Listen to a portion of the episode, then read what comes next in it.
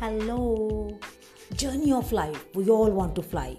Who is stopping you? First check. Do you have your right wing and left wing? We can only fly with two wings. Two wings can only stay in air if there is balance. You know what are these two wings?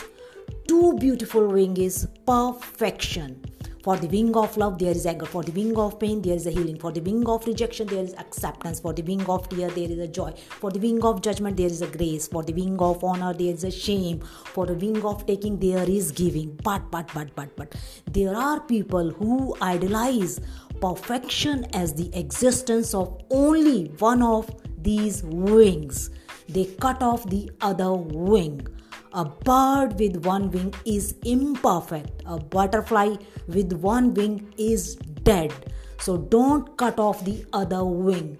Maintain the balance and keep flying. Bye.